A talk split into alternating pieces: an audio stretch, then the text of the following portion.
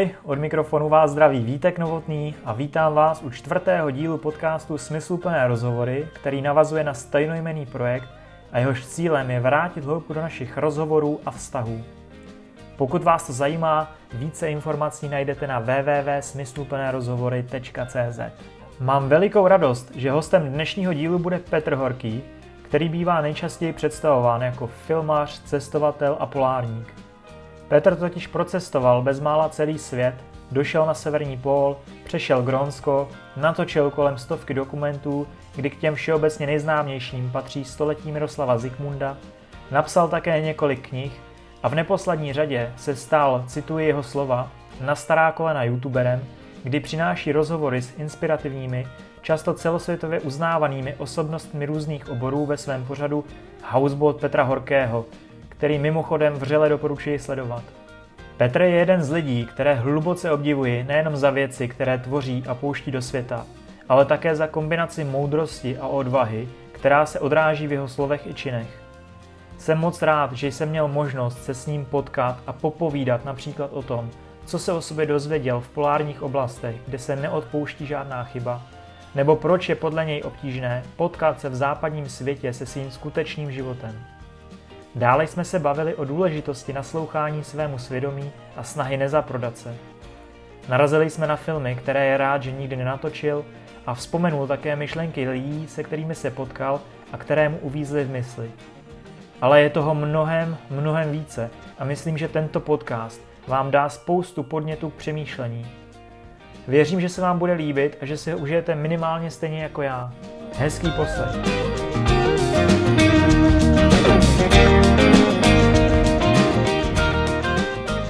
Tak jo, Petře, ahoj. Děkuji, ahoj, že jsi ahoj. přijal moje pozvání do podcastu Smysluplné rozhovory. Mě baví a zajímá, co děláš, takže jsem sám zvědavý na to, co nás teďka čeká během toho povídání, takže jo, pojďme na to. To rád slyším. Já vždycky s našimi hosty tak odstartujeme to povídání naše tím, že si vyrosují otázku uh-huh. z karet Smysluplné rozhovory uh-huh, a pak uh-huh. na ní v ideálním případě ji odpoví. Takže bych tě poprosil, jestli si můžeš vylosovat jednu z nich. Tak jednu mám. Perfektní. Jak ukazuješ svou lásku? Mně to hlavu běželo, a to je možná tím, jak mám teďka nastavenou hlavu na to, že si teda máme povídat jako smysluplně, tak člověka to tak nějak vede, že chce jako říct něco, co bude mít aspoň trochu hlavu a patu, což teda nevím, jestli teďka se mě povede. Uh, jedna věc je, jak ukazuji svoji lásku k něčemu, co dělám, ale úplně to první je, jak ukazuji svoji lásku ke své ženě, kterou miluju. A to by asi bylo taky cenný slyšet, co na to odpoví ona. Já věřím tomu, že ukazuji svoji lásku k ní, svou pozorností, svou citlivostí a, a to jsou asi vnější projevy té lásky, si myslím. Myslím, že naši lásku oba ukazujeme našima dětma, že je máme, jak se k ním chováme, jak se k sobě navzájem chováme a jak spolu a k sobě žijeme. Všichni čtyři, máme dvě děti. Mm-hmm. A jak ukazuji svoji lásku k tomu, co dělám, to, k tomu chci přidat, protože ono to s tou láskou k té ženě souvisí, že já miluju to, co dělám, miluju svoji ženu, miluju svoje děti. A teďka už to pro x lidí může znít jako kontrapunkt, že to dost dobře nejde, protože je spousta takových těch zažitých frází nebo těch vět, jako že za každým spokojeným chlapem hledej nešťastnou ženu, za každým úspěšným mužem hledej strápenou ženu, nebo naopak chytřejší ženu, než je on, která ho tam dovedla. A já, já to moc nemám rád, tady tyhle ty věci, protože si myslím, že tam to musí být v rovnováze, tam to musí být spolu. A že tím pádem ve chvíli, kdy je úspěšný chlap a neúspěšná nebo nešťastná žena, tak to nějak moc vypovídá i něco o sebestřednosti toho chlapa a o, o bezohlednosti toho chlapa. Já si myslím, že tam to musí být nějak vyrovnané, nějak vyvážené něčím. A to už pak záleží na tom vztahu a na tom, jak to ti dva spolu dokážou si pojmenovat a říct. Takže já si myslím, že a lásku i k tomu, co dělám, ukazuju tím, že do toho vlastně nějakým způsobem vtahuju celou rodinu, ale taky, že mám vymezený území, kam moje práce nesmí a kam naopak prostě to je výjimečný hájemství mé rodiny. A, ale znovu říkám, to je samozřejmě moje interpretace a můj pohled a asi by bylo důležité, co by k tomu řekla moje žena, která by třeba řekla, aha, to si myslíš, že to jinak. je zajímavý, že jsi vytáhl tuhle z toho otázku, protože já jsem se tě na něco podobného v rámci vlastně tvojí rodiny chtěl zeptat. Uhum. Že mně přijde, že ty máš jako spoustu projektů, expedic a tak dále a přijde mi, že je strašně důležitý mít nějaký zázemí právě tady doma. Jak je pro tebe důležitý mít taky jako pevný zázemí k tomu, abys mohl vylítat do toho světa a podnikat ty dobrodružné expedice a výpravy? Jo. Uh... Jedna věc je, že já mám kliku, že žiju teďka etapu života, kdy relativně sklízím. Já rád používám slovní spojení, kdy říkám, na mé zahrádce toho roste hodně, ale roste to pomalu. Takže já mám relativně hodně projektů, ale které jsou hodně rozložené v čase. Já třeba teďka už pracuji na filmu, který bychom teprve příští rok měli začít točit. Rok pracuji na filmu, který se teďka chystá, že by se teprve točil. Plánuju, nebo mám rozepsanou, píšu si poznámky ke knížce, která snad příští rok vyjde, ale možná až přes příští rok. A mám třeba rozepsané povídky, kde už mám vlastně vydavatele, kteří chtějí, abych jim to dal a já jim to nedávám, protože ještě to pro mě není dopsané. A třeba nakladatelství Jota, kde se považuji za takového jako kmenového autora, tak tam si myslím, že by několik redaktorů mohlo vyprávět, o kolik se šedivěli s každou knihou, kterou dělám já a kterou jim odevzdám o rok později, než kdy oni ji zařadí do edičního plánu. Že? Jako toto je... Toto je takový jako můj rys. Takže já teďka jsem v životní etapě, kdy toho vypadá, jak toho je strašně moc, ale je to tím, že spousta těch věcí dobíhá, že spousta těch projektů už se mě třeba netýkají, ale pořád ještě dál žijí vlastním životem. A zase jsou projekty, které, které teprve se nějak zjeví a budou teprve vidět a na kterých pracuju teďka. A ty ses mě ptal na to zázemí. Ono, já jsem měl období, kdy jsem cestoval velmi moc, to byl konec devadesátých let, začátek těch prvních lelek nového milénia. A kdy teďka, když na to zpětně koukám, nebo před pár lety, když jsem se na to zpětně podíval, tak jsem zjistil, že to byl útěk. A zjistil jsem k mojí hrůze, že spousta lidí cestuje, protože utíká. Mm-hmm. Že, že si myslím, že dokonce, teď se dopustím do hypotézy, domněnky, že mezi těmi jako cestovateli na plný úvazek je možná až třeba půlka těch, kteří zdrhají před sebou, před vztahama, před odpovědností, před dospělostí, před, před něčím. A já jsem tehdy utíkal, já jsem tehdy utíkal a kromě jiného jsem utíkal před nějak právě stabilitou, před nějakým hmm. stabilním vztahem, před nějakým stabilním životem a já jsem až na těch cestách zjistil, že mě chybí domov. Že já jsem byl všude doma. Já jsem strašně říkal, jsem všude doma.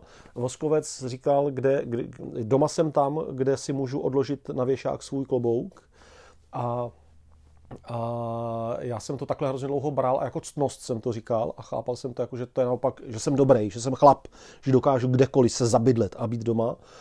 A což je určitě jako dovednost cenná a myslím si, že to je dovednost chlapská, ale e, nemyslím si, že to je, že to je samo o sobě jako platné a samonosné, že člověk prostě potřebuje mít nějaké své doma. A já jsem na těch cestách po světě začal najednou zjišťovat, že vlastně potřebuju mít něco, kam se vrátím, kde si řeknu, že se vracím, mm-hmm. že tam patřím. Mm-hmm. Když jsem byl já třeba pak měsíce na cestách a byl jsem nějakou dobu v Polynézii, nějakou dobu v Jižní Americe a říkal jsem si, všude tam vlastně patřím a když jsem se pak po několikáté vracel na Sri Lanku, po několikáté do Mongolska, což jsou země, které mám strašně rád, tak jsem si říkal, teď se jakoby vracím domů, ale pak jsem zjistil, že vlastně ani tam bych nechtěl zůstat, i tam bych chtěl dál. A tehdy jsem zjistil, že vlastně já potřebuju domov, že já potřebuju doma a tehdy jsem začal přemýšlet o Česku. Ono to bylo dané tím, že já jsem klient H-systému, takže já jsem několikrát zrazený tím naším politickým systémem i správním systémem a teď v těchto dnech jsem znovu zrazován vlastně, nebo uvidíme, jak to dopadne, ale vypadá to tak. A vlastně takže já jsem měl spoustu důvodů jako nemít, nemít pouto k této zemi jiné než rodinné, rodové. A tak jsem na tu zemi byl hodně naštvaný, protože mi stělesňovali a personifikovali ti politici. A vlastně až, až na těch cestách venku jsem zjistil, že pro mě ten domov je úplně odlišná hodnota, že to je pro mě něco úplně jiného, že to je pro mě... Že, to je, že vlastně, že domov vzniká tím, co si do toho promítnu já, co si do něj vnesu já. Jestliže teďka jsme u mě na houseboatu, tak tady ten houseboat je takovej, jaký jsem si ho já udělal, co jsem si sem vnesl a co jsem si sem dal. A takhle vzniká domov, takhle vzniká vlastní život. A já jsem, takže jsem hledal, jestli chci žít v Čechách. Mm-hmm. Měl jsem nějaké nabídky na to žít prostě i jinde, žít venku. A já jsem zjistil, že chci žít v této zemi, že mi tato země neskutečně voní, že, mi, že je tady spousta míst, které mě dojímají, které mě inspirují, které mě naplňují a že jsem nenašel nikde jinde na světě místo, kde bych to měl takhle pohromadě jako u nás. Takže jsem po letech přišel na to, že potřebuju to doma mít tady a pak jsem zjistil, že to doma potřebuju tvořit jako a mít rodinu. A to jsem pak dorostl do fáze, a to je tady vzkaz chlapům, chlapi, bacha, jo, jestli to nějaký posloucháte a nepovažujete to za keci a za řečičky. Já jsem dorostl do fáze, kdy jsem si řekl, já hledám partnerku, já hledám manželku, já hledám matku mých dětí. A to je teda, nevím, jak to měli nebo mají ostatní chlapy, ale to je kvalitativně úplně něco jiného, než já chci zbalit holku, nebo já hledám ženskou, já hledám babu. To je fakt úplně něco jiného. A pro mě tehdy bylo velmi překvapující, když jsem zjistil, že pro chlapa to není běžné uvažování, ale u holek to je docela běžné mm-hmm. uvažování, že holka si řekne, já hledám otce svých dětí, já hledám muže, který by vedle mě v ideálním případě měl být po zbytek života. A že to my chlapi moc nemáme, nebo aspoň já jsem to vůbec neměl. No a teď teda tímhletím vším jsem došel k tomu, že, že bych chtěl, aby to doma vzniklo a mám teda to štěstí, že s Janičkou tady to doma chceme tvořit oba a tvoříme ho a že mám domov. A ten domov je fakt moje kotva, je úplně jedno, na kterém konci světa jsem a co tam zrovna dělám, ale prostě zjišťuju, že i na tom opačném konci světa mě definuje to, že vím, že doma jsem prostě v České republice. Krásný. O jakém období tvýho života se tak bavíme, jako myslím věkově, zhruba, uh, kdy přišel uh, ten přerod? No já jsem se ženil v třiceti čtyřech letech, počkej, já tady mám v ruce, zrovna žmodlám snubný prstýnek, a tam je, my jsme se, ale my jsme se brali dva tisíce osm, to vím, protože to bylo ve stejný rok, když jsem šel na pol. Já když jsem šel na pol, tak cestou jsem došel k zjištění, že vlastně Janičku, koho jiného, Janičku si chci vzít a chci si ji vzít, chci, aby jsme byli spolu, takže uh, od té doby říkám právě své manželce, vždycky mě pošli cestovat, já tam vždycky vymyslím něco dobrýho, to je jako je vždycky správně. A takže v roce dva tisíce osm jsem se ženil a když jsem ročník sedmdesát tři, tak to je dvacet sedm třicet pět. Takže kolem. V třiceti pěti jsem se ženil, takže tohle je ta doba. Tohle mm-hmm. je ta doba, kdy se to lámalo. Pro mě cesta na severní pol byla velký jako osobní předěl. To byla věc, která mě dost zásadním způsobem nějak jako pojmenovala na další život. Dostaneme se k tomu určitě, jo, jo, mám jo. to tady v otázkách. Jo. Ale možná bych ještě uh, přeskočil na začátek, uh-huh, protože ty uh-huh. vlastně děláš, uh, jsi dokumentarista, cestovatel, režisér, všechno taky dobrodružný povolání, kde se v tobě vzala ta touha po dobrodružství? Uh, já si myslím, že tu touhu v sobě nějakým způsobem má každý chlap. A já si myslím, že každý chlap cítí nějakou potřebu nějak se potkat se svým chlapstvím. A myslím si, že v Evropě a v Severní Americe to není snadný úkol.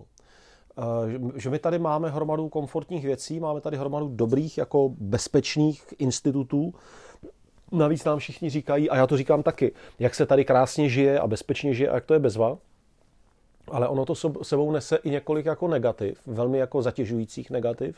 A jedno z těch negativ je, že je těžké potkat se se svým vlastním životem a druhé to negativum je, a to je pod tím, to, pod to vlastně spadá, že je těžké potkat se se svojí identitou, potkat se se svým chlapstvím. Prostě když budu sedmiletý kluk v poušti Gobi a narodím se rodině, která žije v jurtě, ale má dva tisíce koz a nevím pět set ovcí, tak je úplně jasný, že v sedmi letech budu jezdit na koni, budu se o ty zvířata starat, vůbec to nebudu považovat za projev svého chlapství, bude to prostě můj úkol, moje povinnost, kterou plním, ale budu skrz to šťastný. Já jsem viděl ty malinký kluky, prostě, kteří pracují optikou uh, evropské neziskovky, to je dětská práce a týrání, optikou Mongolska, to je šťastný kluk, který v sobě našel svého chlapa. Samozřejmě všechno má své hranice, tím nechci zhazovat ani ty neziskovky a nechci adorovat dětskou práci, ale tím si říct, že tam se člověk s tou svojí podstatou potká. A tady, jako v Evropě, je docela snadný vlastně žít si, žít žduchanej těma všema okolnostma, povinnostma, školama, prácema, nařízením od šéfa, od úřadu, já nevím, od čeho všeho ještě, a, a neseznámit se v tomhle se sebou. Takže já si myslím, že mě do toho dobrodružství, aniž bych to tehdy takhle byl schopen pojmenovat, hnála potřeba potkat se se svým chlapstvím. Mně bylo šest let, když mi umřel táta, takže já jsem neměl hromadu chlapských odpovědí na hromadu chlapských otázek a chlapských potřeb.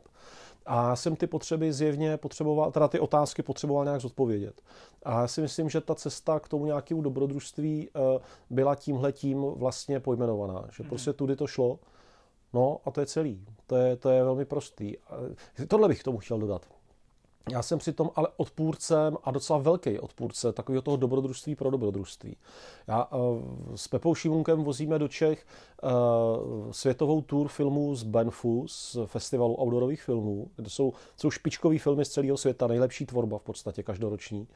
A A já, já tam prostě občas vidím filmy, kde fakt kluci riskují život strašným způsobem, kde fakt na lyžích sjíždí šílený svahy, nebo kde se vyhazují peníze strašným způsobem. Kluci vezmou helikoptéru a letí na posvátné hory severoamerických indiánů a tam ty hory sjíždí.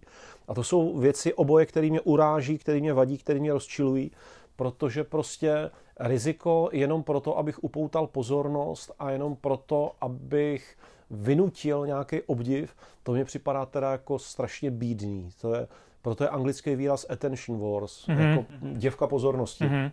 A je úplně jedno, jestli to takhle dělá novinář, nebo jestli to takhle dělá sportovec, tak si řeknu, tak je úctyhodný, jak na tom prkně, na tom těch lyžích umíš skvěle jezdit, je úctyhodný, že máš fyzičku, že se tam dostaneš, je úžasný, že máš schopnosti sehnat peníze, aby ses tam dostal, ale je teda k, je hanba, že tyhle schopnosti vyhazuješ za to, abys dělal takovouhle zbytečnost. Takže to určité dobrodružství mě imponuje, ale za určitou hranou mě to vadí.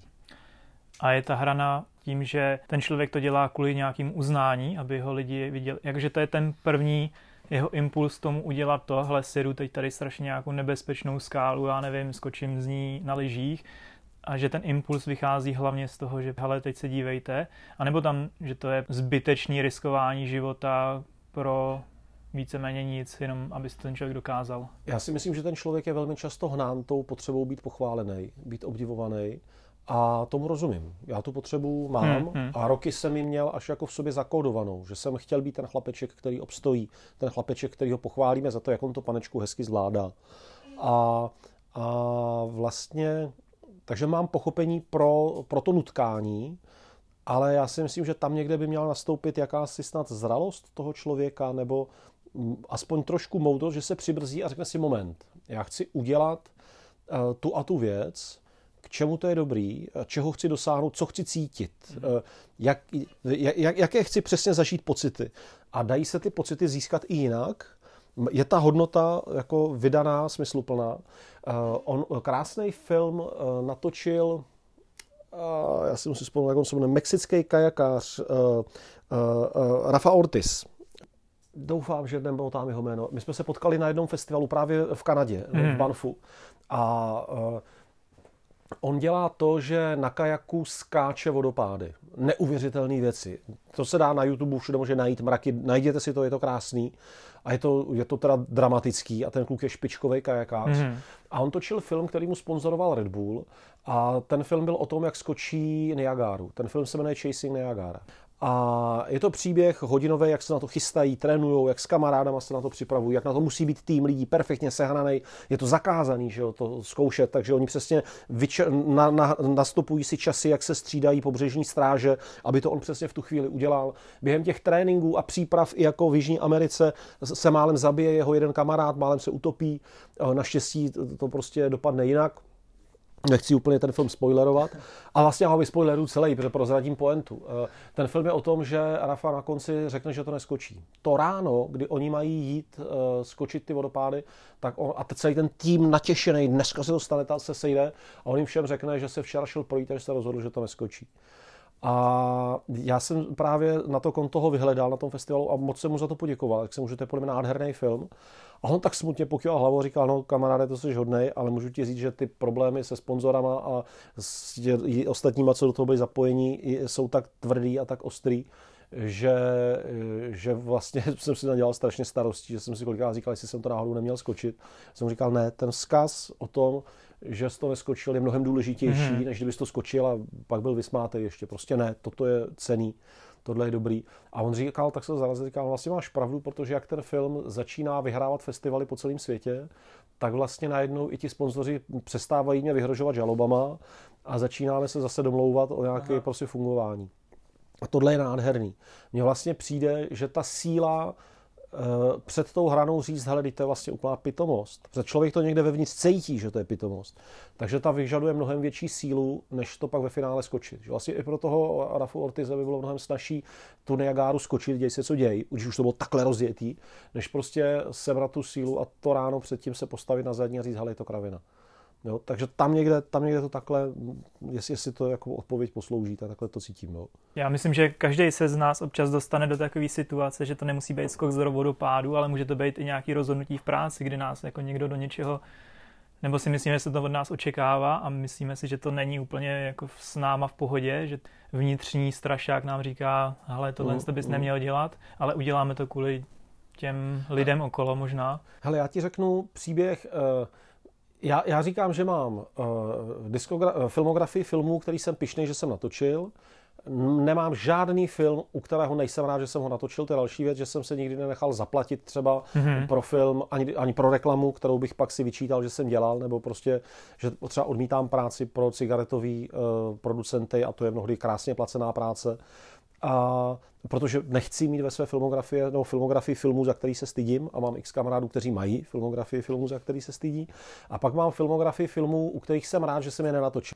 A jeden z takových filmů je e, z Venezuely, kdy jsme s Ríšou a s Markem, e, Ríšou Boudou a Markem Audym, špičkovýma jeskyňářema na světové úrovni, objevili obrovský jeskyní komplexy, mají několik světových prvenství v objevu největších jeskyní světa. Tak s nimi jsme objevovali výstupovou cestu na Stolovou horu a Kopán ve Venezuele. Takže to byl takový ten opravdu jako klukovský sen, prospektorská cesta džunglí, kde neexistují mapy, kde prostě i fotka z Google Maps je jenom zelená plocha pralesa, kde místní indiáni Pemóni s námi šli do oblastí, kam oni sami nikdy nechodí. Prostě opravdu jako nádherný, ryzí dobrodružství. Hmm. A my jsme to točili, jakože vznikne právě velký dobrodružný film s obrovským potenciálem, jak jdeme posledními panenskými oblastmi prostě točit. A stala se tam nehoda, Ríša si vypíchl oko nešťastnou náhodou a my jsme se vlastně museli tím pádem vracet. A to všechno je natočený, Ríša s tím souhlasil, říkal, jasně, točte to, jako je to, je to pitomý, ale je to vlastně story, tak to točte. Takže jsme to natočili a když jsme se pak vrátili domů, tak se mi v hlavě rozleželo, že jsem si říkal, teď to je vlastně symbolický, že prostě není spíš hezčí, že ta planeta Země furt ještě má místa, které zmapovaný nejsou. Fakt chci být jeden z těch, který, který té nahaté krásce jménem planeta Země strhne poslední kousek plavek, aby už byla úplně nahatá. Není to naopak krásný, že ještě zůstane to místo o chvilku díl nepoznaný. Hmm. A tak jsem si, je to krásný. A nechci být ten, kdo to pošlape, a nechci být ten, kdo tam ty lidi pozve, protože podle toho filmu by se tam pak dalo jet, že jo, hmm. jak se tam filmovat. A říkal jsem si, a takový být nechci. Takže to je právě třeba jeden z těch filmů, kterých jsem rád, že jsem neudělal. A ten potenciál samozřejmě mezinárodní tam byl. Nový hledání, nový výstup, navíc to zranění, takže to je jako, jako velká věc, jakože málem se tam aj umřelo, to je ve filmu vítaný, to je žolík, že jo, prostě. Ale vlastně líp se mi žije s tím, že jsem to nevyužil. A je možný, že to někdy využiju, že někde v nějakých souvislostech se mi to jako bude hodit. A vlastně i Marek, i Ríša jsme se na tom společně shodli a souhlasíme s tím prostě, jo. Mě to teď připomíná, že někde v řecké filozofii je jeden pojem, který se jmenuje, myslím, daimon nebo něco takového, mm, což mm. je jakoby vnitřní svědomí. Mm, a že to mm. chce být hodně, hodně v kontaktu s tím, aby právě člověk se mohl podívat sám na sebe do zrcadla. Jo, jo. Takže se, to je hodně... My, my jsme točili seriál s Adamem Ondrou, že jo, mm. světová špička lezectví. A mně se hrozně líbí, že třeba Adam nepodepsal smlouvu s Red Bullem. Red Bull mu nabízel prostě pěknou smlouvu, A, a, a Adam to nepodepsal, jsem se s ním o tom bavil, on říkal, proč bych to měl dělat, já to nechci, mi se to nelíbí a jsem mám o sebe postaráno, já funguji, tak vlastně proč bych to měl dělat. A, a bez toho, že by musel nějak kritizovat Red Bull, neměl ani potřebu jako urážet tu značku, ale jenom jednoduše, jemu to nesedí do hmm. jeho vidění hodnot a tak prostě proč by to měl podepsat jenom proto, aby měl víc peněz. To je super, to je prostě bezvadný, když takovejhle lídr, takováhle persona, to je kluk, který ho má spousta malých kluků vylepenýho v pokojíčku a vzhlíží k němu, tak se mi strašně líbí, když na tom plakátě je někdo, kde řeknu ano, toho člověka v obdivu, jeho hodnoty sleduj, to, jako, to je dobrý. To jsem těžce nesl, když tam byl vylepený Řepka, ten zuřivej fotbalista, jsem říkal, je skvělý fotbalista, ať hraje všechno, ať to není kapitán Sparty, ať to není člověk, který definuje vzory pro malé kluky. Prostě kvůli tomu, jak je zuřivej, nevychovaný, prostě hrubej. A tak uh, se mně líbí, když prostě uh, ty archetypy, ty vzory opravdu pro ty děcka je někdo, koho si i já můžu vážit, no. Naprosto souhlasím. Já nevím, jestli třeba sleduješ M M A, nebo no, no, no, jak no. byl Conor McGregor, že jo, velká hvězda, mm-hmm. ale on byl jako perfektní zápasník, ale tím, že on na sebe hodně upoutal pozornost, tak byl právě takový, jakože jel hodně takových těch, nadával těm soupeřům, což vlastně úplně ztratilo tu podstatu bojových umění, kde byl vždycky vzájemný respekt. Mm-hmm. A teď já tuhle oblast dosleduju A tam hrozně mezi těma fanouškama se změnilo to prostředí, že teď vlastně všichni berou to, že ten Conor někomu nadává, tak budeme nadávat taky, že se to změnilo strašně moc to prostředí, což je strašná škoda. Přesně o tom, jak mluvíš, že když ten člověk má být vzor, tak by měl být vzor nějakýma těma hodnotama, chováním a tak dále. No a přesně jako, ať, ať třeba, a třeba funguje dobře a mám v úctě jeho sportovní schopnosti, jeho cílevědomost, jakou, protože fakt jako dosáhnout kvalit, jaký právě měl třeba Řepka, prostě sportovních, to je úžasná věc, to není zdaleka jenom z nebe spadlej talent, hmm, to je hmm. obrovská píle, obrovská práce, ale ať to prosím není prostě absolutní vzor, ať, ať není kapitánem, takový moje osobní malý přání. Souhlasím. a, t- a to vůči němu nemám žádný útok, já jsem ho živýho nikdy nepotkal. Mm-hmm. Prošel chudák strašně těžkou etapou a moc mu držím palce. Přeju mu prostě, ať, ať mu to funguje v životě, jo? Že tam to nechci ho urážet, jenom jsem prostě chtěl tuhle tu nějakou část jeho fungování takhle jako no. použít jako nějaký vzor něčeho. Já jsem ještě se tě chtěl zeptat na tu tvoji cestu, protože mně přijde, že tak kormidluješ tím životem vlastně k tomu, co tě baví a nedáváš přednost nějaké zdánlivé jistotě, nějaké třeba rozjeté kariéře, ale že vždycky si bereš tu cestu, ke který tě to víc jakoby láká tím srdcem, mně to přijde, protože ty si vystudoval, že jo, pedagogickou fakultu, ale nikdy se neučil, jestli se nepletu. Ne, neučil jsem nikdy. Ne. Pak si začal moderovat, mm-hmm, moderoval mm-hmm. si vlastně hip-hop, že jo, a oázu a tak dále a z nějaký jako celkem slušně rozjetý kariéry si potom přesedlal na režii. Tak, jak tam tady ten skok probíhal? No já jsem pak ještě vlastně dostudoval tu režii a teďka dělám studiu doktorát na Fakultě sociálních věd Karlovy univerzity, že chci vlastně si dostudovat jakoby teoretický kontext médií a podobně. Uh, ono to bylo tak, že ono to souvisí s jedním mým životním krédem a to je, kdo chce letět, musí skočit, že já jsem v jednu chvíli u toho moderování zjistil takový jako problém, se dívám, že já tam tady přiložím do kamen, jasně. já u toho budu mluvit, jenom jasně, ty, jasně. ty zvuky, co se budou ozývat, tak to je, že tady na Houseboatu přikládám do kamen, jo? Tak já se případně posluchačům omlouvám za ten randál. No a já jsem v jednu chvíli toho moderování zjistil, že znám osobně skoro všechny zajímavý, významný, schopný lidi v naší zemi, ale že vlastně Uh, mám pocit, že zavřu hubu a nic po mně nezbude. Že vlastně já sám nic moc kvalitního nepřináším. A měl jsem potřebu tohleto nějakým způsobem změnit. A teď je jako důležitý k tomu ještě dodat, že já nijak nepohrdám moderátorským řemeslem, že jsem přesvědčen, že dobrých moderátorů je velmi třeba a že to není snadná práce, ale k tomu jsem potřeboval dojít až později, protože pro mě to moderování bylo takový jakože docela jednoduchý. A já do dneška jako strašně rád moderuju a strašně mi to baví. Takže já jsem došel k tomu, že vlastně jako malej kluk od malička jsem chtěl režírovat, chtěl jsem točit filmy a vždycky mě od malička bavilo vyprávět příběhy a, a sledovat příběhy a číst příběhy a že bych to hrozně moc chtěl zkusit. A došel jsem k zjištění, že vlastně ta doba, kdy se dá něco tak strašně nejistého, jako je budování režijní existence, když se to dá spustit, tak je doba, kdy nemám dluhy a nemám rodinu. Tak jsem si řekl, takže teď a teď hned. Tam prostě není moc co řešit. Takže jsem prostě jeden rok, kdy mě tak jako trošku ubývalo těch moderátorských kontraktů a bylo potřeba, abych se rozhodl, že teda půjdu někam na konkurzy a, a nějak do toho šlápnu, aby se to zase jako posunulo dál.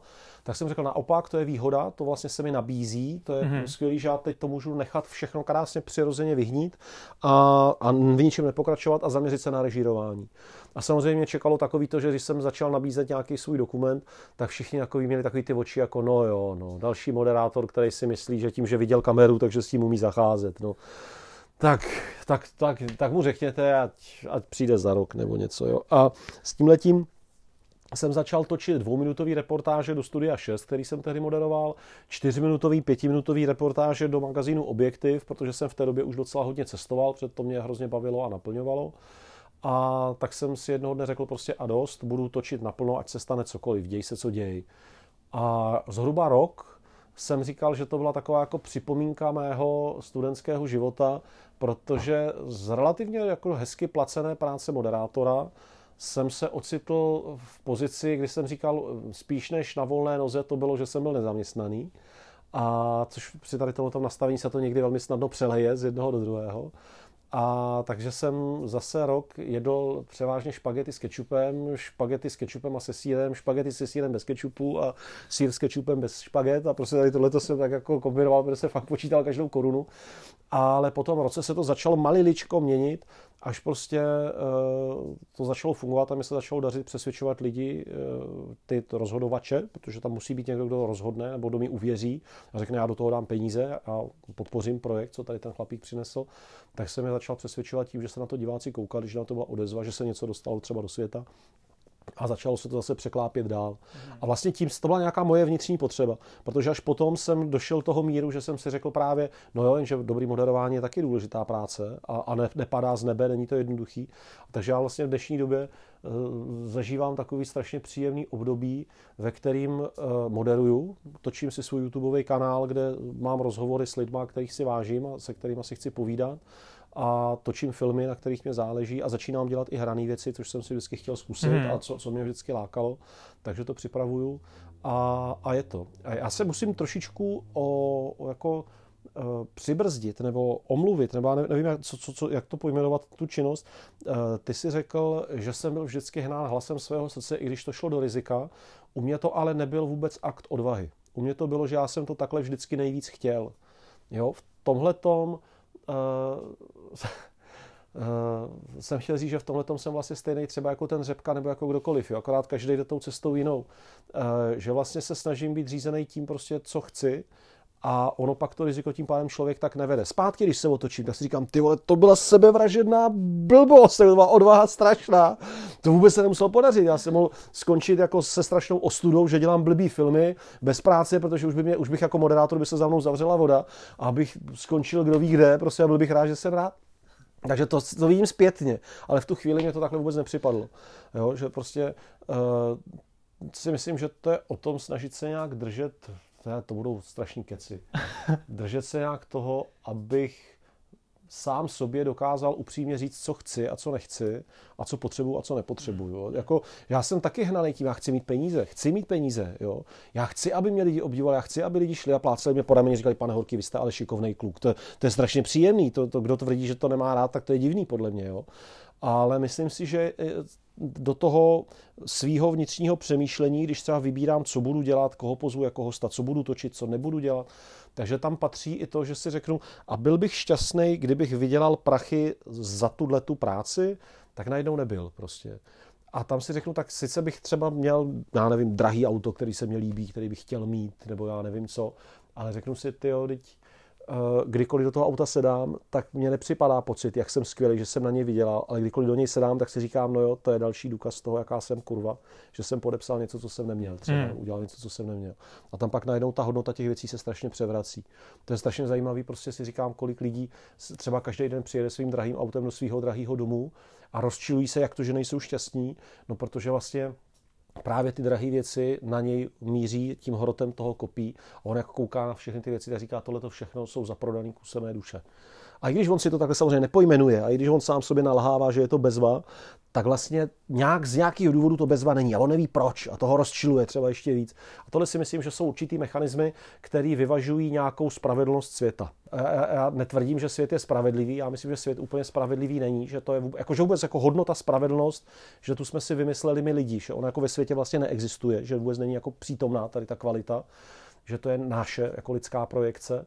Ale když tu projekci přijmu, tak si myslím, že ta spravedlnost spočívá v té spokojenosti toho prožívání. Které, a jsou cesty, které tuhle tu cestu, ten směr k té spokojenosti spolehlivě zavřou. Mám kamaráda podnikatele, který dělá i státní zakázky a on říká, jedna z nejdražších investic, co jsem v životě udělal, je lehká peřina. Já jsem odmítl, říká on, tolik kšeftů, kde ve vzduchu visely veliký úplatky a veliká černota, já jsem mohl mít mraky peněz a on má i tak teda dost, ale kolik je dost, že? Z mé optiky má hodně, ale věřím, že on si dovede představit, že by uplatnil i roztočil v obchodu a nainvestoval mnohem větší obnosy. Tak on říká, to nejvíc peněz v životě jsem utratil na kontraktech, který jsem odmítl podepsat a jediný, co mi to vrací, je, že se mi dobře spí. A říká, a je to dobrá investice, stojí to za to. Jo, tak to, to si pamatuju to a hezký. Říkám si to a líbí se mě to. To je, to je dobrý. No. To si myslím, že je strašně důležitý pro, hmm. pro celkově pro lidi, no, aby když se ti dobře spí a jsi jako spokojený vnitřně, tak, ty vnější podmínky jsou samozřejmě důležitý, že jo, kolik máš peněz, potřebem, potřebem platit složenky Jasně. a tak dále. Ale... Jsou, a každý, kdo byl někdy v úzkých, tak moc dobře ví, jaký to je, když fakt člověk, já nevím, prvního počítá, hmm. jestli do toho desátého vůbec nějak vyjde. To se pak jako hezky, tady mě na Houseboatečku pěkně u kamen plantá o morálce a o hrdosti, ale ve chvíli, kdybych prostě na ten chleba neměl a děti hmm. mi doma hladověly, no tak se samozřejmě ten parametr toho, co je nepřijatelné, posune jinam. Jo, to je, to je takový to, uh, nemají se kácet pralesy na Madagaskaru. No to se hezky kecá z Evropy, ale ve chvíli, kdy jediný, jak tam ta otcové můžou nakrmit rodiny, je, že prostě ty stromy pokácí, tak je pokácí, abych je taky pokácel. Jo, že to je, to je, jsou takový ty zamotaný spojitý nádoby. No, není to, to tak jednoduchý ten no, no. svět. Hezky není se to říká, hezky se ano, to říká ano, do podcastu, ano. ale každý z nás zná situace, kdy měl ruku s perem nad podpisem nějaké smlouvy a fakt mu hlavou šrotovalo na plný pecky, jestli to chce nebo nechce podepsat. A každý z nás ví, jestli to podepsal nebo nepodepsal. Já vždycky říkám, že, že jedna věc je samozřejmě kritizovat a odsuzovat korupční akce, kdy nějaký politik podepíše nebo nějaký někdo podepíše něco za úplatek, já nevím, sto milionů a je to ohavnost a nemá se to podepisovat. To, jako, pravidla jsou jasně daná a tohle to je mor společnosti, ale já jsem nikdy neměl před sebou kontrakt na sto mega a, a nikdy jsem ne, neřešil tu úvahu, že já bych to jako teďka jenom podepíšu a vím, že já i moje děti jsou naprosto zaopatřený. A to je těžké rozhodování a tam musí obstát ti lidi, tam musí být. A ještě k tomu ten, kdo to nepodepíše, tomu nikdo slavobránu nepostaví, protože se nikdo nedoví. Jo, takže toto, toto má smysl jenom tehdy, když ten člověk sám v sobě ví, uh, já nechci žít s tím, že bych toto udělal. Mm-hmm. Toto si myslím, že může být motor, který toho člověka z toho pekla, z toho rizika vyvede. Ale říkám, ode mě to jsou teoretické řeči, mě nikdo takhle velký úplatek nenabízel a já jsem uh, nikoho s takovým úplatkem nevyhodil. A doufám, že, mi, že takové zkoušce ani vystavený nebudu. Mm. I když věřím, že bych obstál, ale to se právě, to jsou řeči. Je to tak, musí to být, jako souhlasím s tím, co říkáš, musí to být opravdu, příležitost dělá zloděje, že jo, no, no, no. že to nebude asi tak jednoduchý, jako si tady o tom teď povídáme, kdybychom hmm. tady skutečně měli. Jo, ten, jo. Ten... A můžu říct, že jako hrozně hezky se mi žije s dramaticky menšími částkami, kdy, kdy, kdy mě ten ďábel pomyslnej lákal na nějakou špinavost nebo nepěknou věc, který jsem odmítl. A moc pěkně se mi žije s tím, že si můžu kdykoliv zpětně říct, to jsem odmítl. Takže tak vlastně jako mám filmy, který jsem rád, že jsem nenatočil, tak mám majetek, který jsem rád, že jsem si nepořídil. A, a říkám si, že jestli ta radost z toho, že si řeknu, jaký kontrakty jsem dokázal odmítnout, že si myslím, že ta radost je větší, než bych měl z toho, že bych si pak třeba za to koupil auto nebo prostě něco. Ty hodně cestuješ a hodně tě začaly lákat severské země. Už si zmínil, že jsi byl na severním pólu, že jo, jo. Přešel si Grónsko. Co tě tam táhne do těchto oblastí? Já jsem se o tom bavil i s různě s polárníkama, co se kde někde potkáme po světě, i s holkama, co polárničí. A já jsem zjistil, že se v drtivé většině shodneme na tom, že nás tam táhne určitý duševní rozpoložení, do kterého se tam člověk dostane. Uh, já jsem už i dneska mluvil o tom, jako potkat se se svým chlapstvím. To se v tom poláru daří. To je krásný, že se potkám se svým chlapstvím, protože nějak obstávám v nějakých podmínkách, mám nějakou fyzičku, která mi umožní nějak tam být efektivní, mám nějaké uh, rutiny, dovednosti, které mě umožní tam fungovat. Další věc je, že se tam potkávám se svým životem. To, to jsou věci, uh, že vlastně v Evropě uh, je nesmírně zprostředkovaný kontakt s vlastním životem. Co tím myslím? Já ti myslím, že když vlastně v tuto chvíli přestanu plnit všechny své závazky, na všechno se vykašlu, tak stejně ještě třeba měsíc mě přijdou od někoho peníze, někdo mě nabídne práci, prostě ještě třeba měsíc ten svět bude fungovat, než, než se o mě celý roztříští a zjistí, aha, aha, Horký lhář, nepracuje, nemaká, lže, tak už mu nic nedáme. Takže vlastně i když bych teď bezprostředně od této, tohoto okamžiku se začal chovat jako grázel, mm-hmm. tak stejně třeba ještě měsíc bude dobíhat setrvačnost světa, asi měsíc budu říkat, všechno je v pohodě. A pak se to teprve začne nějak měnit třeba. A to nemusí být jenom chovat se jako grázl, to může být i dělat chyby, špatně se rozhodnout, špatně něco plánovat, špatně něco dělat. To nemusí souviset vůbec s charakterem, to je důležitý. A na té polární cestě, když udělám chybu, tak okamžitě mám reakci. Já když prostě jeden den nebudu správně pít, tak druhý den jsem slabý a ty svaly prostě neudělají, co mají. Já když se jeden den blbě oblíknu, tak za půl dne v horizontu hodin mám veliký problém. Může mě rupnout v zádech, můžu se nachladit ledviny, můžu dostat horečky, protože se prostě prochladnu a, a mám veliký problém. To je prostě velká potíž. A tam je parádní, že člověk tuhle tu bezprostřední reakci cítí. To, co udělám, se okamžitě otiskne do mě zpátky. Co já tomu světu pošlu, to mi ten svět okamžitě pošle zpátky. Není tam ta zprostředkovanost, ta setrvačnost, která pak v tom bezpečném světě té Evropy je mnohdy nečitelná. Protože přiletí rána, člověk neví odkud, jak, už se nepamatuje, co kdy tam těm lidem udělal, kde koho obelhal nebo kde co spletl. A tak v tom poláru je toto zřetelný a čitelný jako ve slabikáři. To je prostě fakt slabikář života.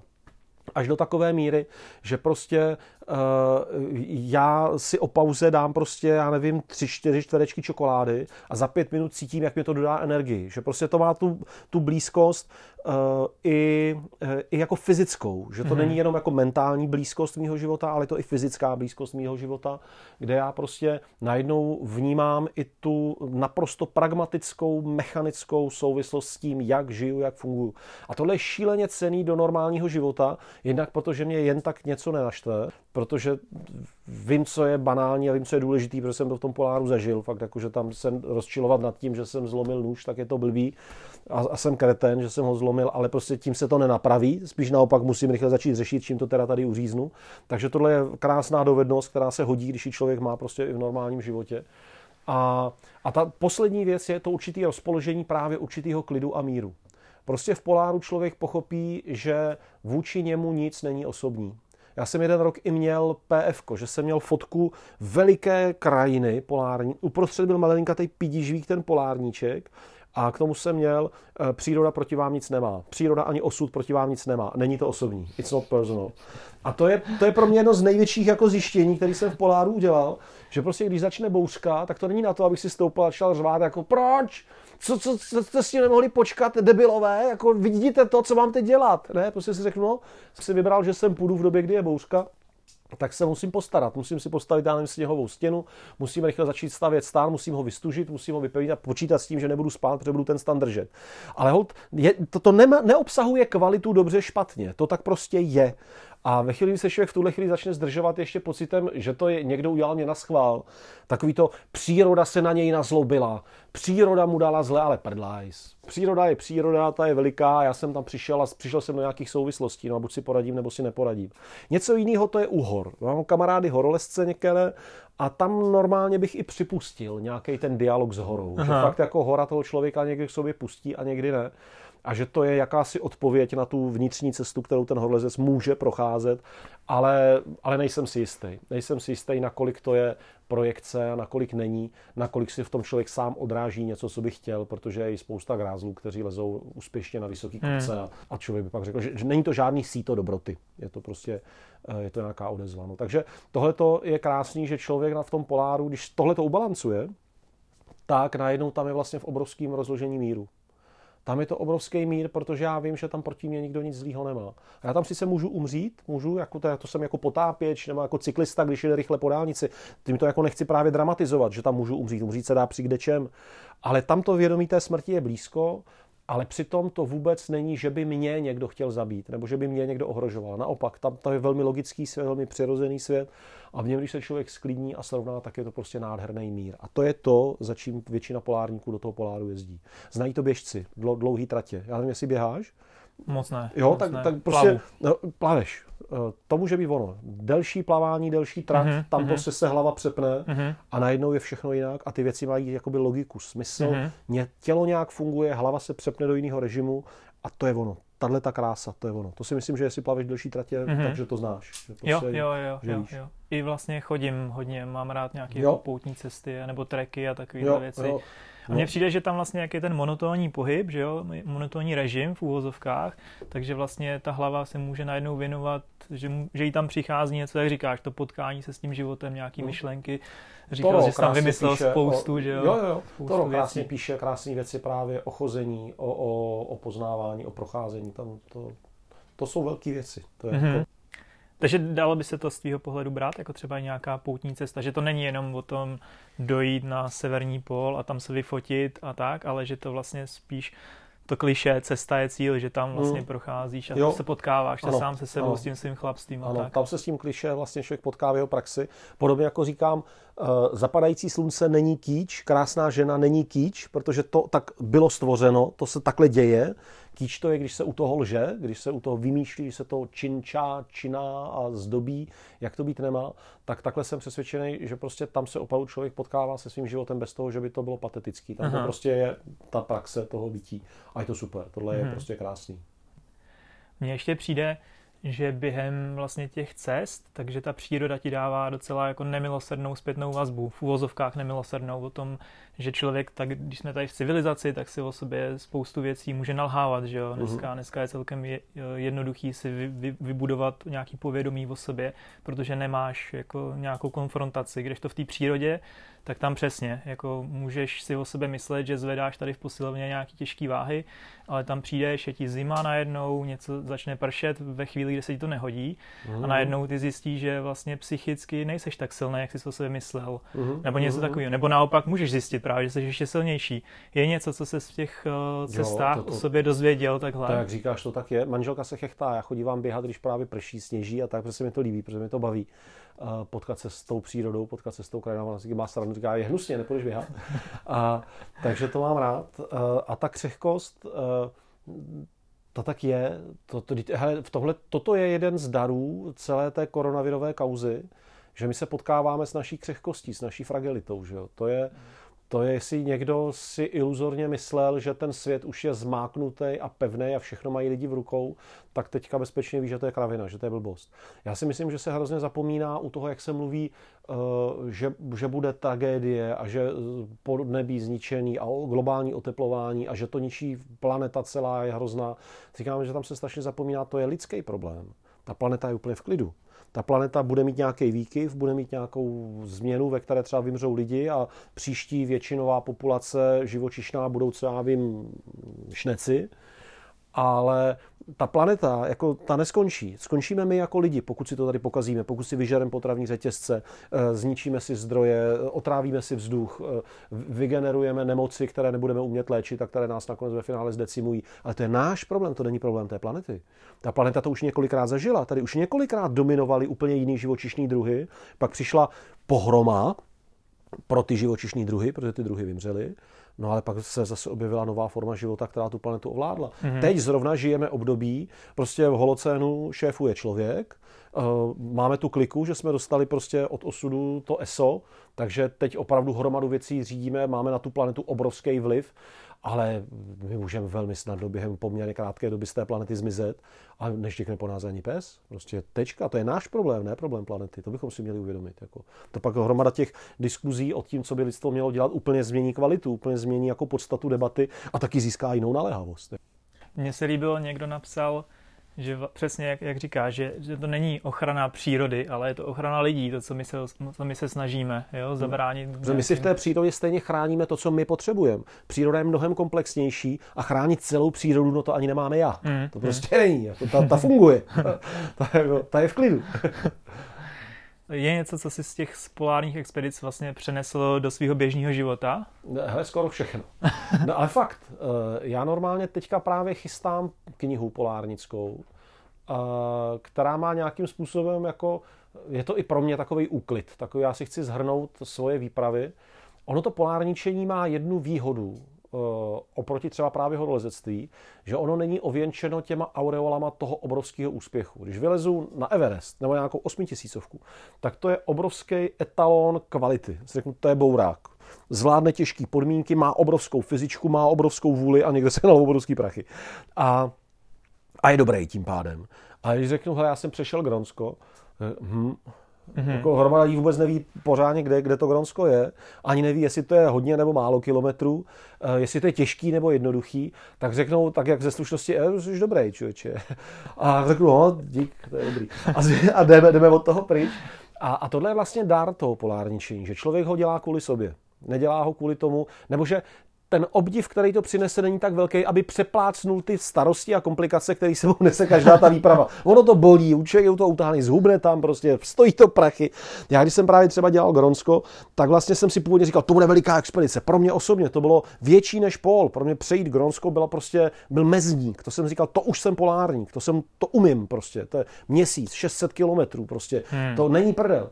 A pak jsem zjistil, když jsem to chystal, že to nikomu nic neříká. Že všichni mají v paži nějaký Grónsko, nějaký chozejí přes Grónsko. Že tomu rozumí pár nějakých extrémistů, vytrvalců, kteří řeknou jako jo, to jestli dáš, tak jsi dobrý, to je slušný. Aha.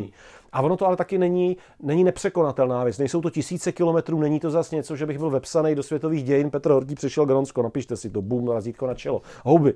Nic takového tam není. Takže jsem vlastně přestal zhánět sponzory, úplně jsem to nechal plavat. Knížku jsem z toho nepsal, žádný velký články z toho nevznikaly. Jsem říkal, moment, vlastně to je celý kvůli mě, já, tam, já potřebuji mm-hmm. to místo vidět, já potřebuji to místo projít, přejít a já si to potřebuji zažít. Takže jsem si na to prostě našetřil, utratil jsem za to ty prachy, prošel jsem to a jsem šťastný, že jsem to zažil, je to pro mě hrozně důležitý. A takže ten dar je, že člověk ví, že když to dělá, že mu to stojí za to. Mm-hmm. Já si dovedu představit, že kdybych já sám třeba byl naprděnej horolezec, bouchač, velký bourák a vylezl prostě dvanáct osmitisícovek, tak si řeknu třeba, tyjo, mě už to sice moc nebaví, je to strašná dřina, ale ty dvě bych ještě dát měl a těch mám všech čtrnáct. Jako, jo. A že bych se do toho nutil. Kdežto u toho polárničení nic takového není. Jo, tam není, že by se řeklo, musíš přejít tohle, tohle, tohle, tohle a pak dostaneš razítko, že zdal polárnickou korunu planety nebo něco. Tam není prostě. A navíc to nikoho ani moc nezajímá. Spíš jsi řekl, že jsi magor, že máš rád zimu. Jo? A tím to pro ně hasne. Takže to je ta paráda, kterou mi tohle to jako dává. A, a, a, takže já vlastně z toho polárničení zjišťuju až teďka v posledních letech, kdy to jako různě kriticky nahlížím zpětně, že mi to do toho mého současného, nejen současného, vůbec do mého života vnáší obrovskou spoustu pro mě nesmírně důležitých kvalit. A já xkrát přednáším manažerům, přednáším mm-hmm. učitelům, přednáším různým výchovným pracovníkům a já se normálně opřu o svoje konkrétní praktické zkušenosti z poláru a jsem schopen říkat, co to podle mě říká o přístupu k životu, k existenciálním nejistotám, ke schopnosti postavit se znovu, rozběhnout něco, mm-hmm. uskutečnit mm-hmm. něco. Mm-hmm. Protože tam se to děje v mikropříbězích. Takový jako příměr, když jsme točili na Velikonočním ostrově teďka do mýho filmu o kolapsu civilizací, co děláme s Miroslavem Bártou, tak tam na Velikonočním ostrově nám starosta Velikonočního ostrova nám říkal, víte, my jsme tady zažili všechno. My jsme se tady i navzájem jedli. A my víme, že to, co se tady děje, se velmi snadno může stát na ploše celé planety Země. A ono se to velmi rychle taky stane. Ale my tady už víme, jak to skončí. Mm-hmm. Ale je těžký, abyste si to uvědomili v tak velkém měřítku, jako je celá planeta. Mm-hmm. Já u spousty věcí vím, jak to dopadne, jenom vy na to musíte přijít sami. A to ten starosta říkal úplně parádně. A toto nabízí na ploše mého vlastního života zkušenosti z poláru. Mm-hmm. Tam prostě zažívám malinkatý mikrozkušenosti, které se mi pak přenáší do života. Ať už to, že to není osobní. Že opravdu zjišťuju, že vlastně, když mi nějací lidi chtějí udělat zlé, tak to je málo kdy osobní. To není proto, že by si řekli, Horký je špatný, já musím věnovat spoustu energie, abych mu ublížil. To je většinou, že oni mají nějaký cíl a mají pocit, že já jim v tom cíli bráním, tak chtějí mě jako zničit. Ale to je to jejich problém, je to problém toho jejich cíle a jejich metod. Nebo mají nějaké svoje strachy a je popadne pocit, že já je ohrožu, tak jdou proti mě a chtějí mi nějak udělat zlé. A mně se xkrát stalo, že jsem zjistil, že hromadu válek vůbec nemusím přijmout, že do nich nemusím vstoupit. Že jsem řekl, já se vůbec jako nehodlám teďka trávit čas tím, že bych se tady s někým hádal, nebo že bych si s ním psal nějaký hádavý maily. Co on mě vlastně píše? Jo, on se bojí o sebe, on, on se stydí za to, že tady něco zvoral a, a tak tomu tvrdí, že jsem to udělal já. Najednou mi z toho vyleze většinou člověk, který má několik problémů, před kterýma zdrhá a řeknu si, no tak nic, takže já potřebuju jaký výsledek. Tohle a tohle, tak mířím k tomu výsledku a nemám potřebu si s tím na osobní úrovni co si vysvětlovat, protože to nikam nesměřuje. To je nádherný dárek od polárních cest. Že nespoléhám na spravedlnost světa. Že, že nepodléhám iluzi, že jestliže jsem teďka na polární výpravě přežil dvě bouřky, takže třetí už se nestane. To je nesmysl. Může jich být klidně ještě deset. Takže jestliže teďka jsem v životě přežil těžkou etapu, tak jasně, že doufám, že další těžká nepřijde. Ale nikde není psáno, že nepřijde. A pokud přijde, není to nespravedlnost světa, je to hmm. prostě svět. Hmm. Ono se mi to hezky říká teď, že teďka zrovna žiju krásnou etapu svého života, ale měl jsem etapy, které byly těžké, měl jsem etapy, které vůbec nebyly příjemné, které byly velmi těžké a A nevěděl jsem, jak to skončí, nevěděl jsem, hmm. jak to dopadne. A trvalo mě roky, než jsem po těch těžkých etapách a právě třeba přes to polárničení došel k tomu, že je úplná kravina, abych je nosil v sobě, ty těžké etapy. Abych si říkal, jestliže mě tam v té době někdo ublížil, nebo celé mé rodině kdy, před lety třeba někdo ublížil, tak jsem si říkal, jako furt to, to musím si pamatovat celý život. A jsem si říkal, víš, Maria, proč? Jestli já jsem srovnaný s tou situací, srovnaný s tím člověkem, tak uh, takový to... Já jsem opustil, ale pamatuju si to, no, houby, tak to jsem neopustil. To, to jsem furt v sobě kochám, vstup, furt ty schovávám.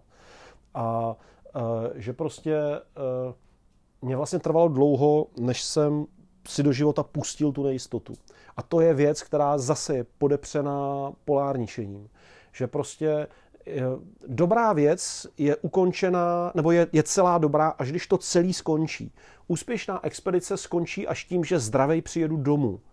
Neúspěšná expedice může být realizovaná během libovolné vteřiny celé té expedice. Teď si vypíchnu oko, teď si říznu, teď prostě uh, přijdu o stan, teď přijdu o palivo a okamžitě je tady obrovský průšvih. Hmm. Zlo vzniká hned, dobro se dlouho tvoří, dlouho vzniká.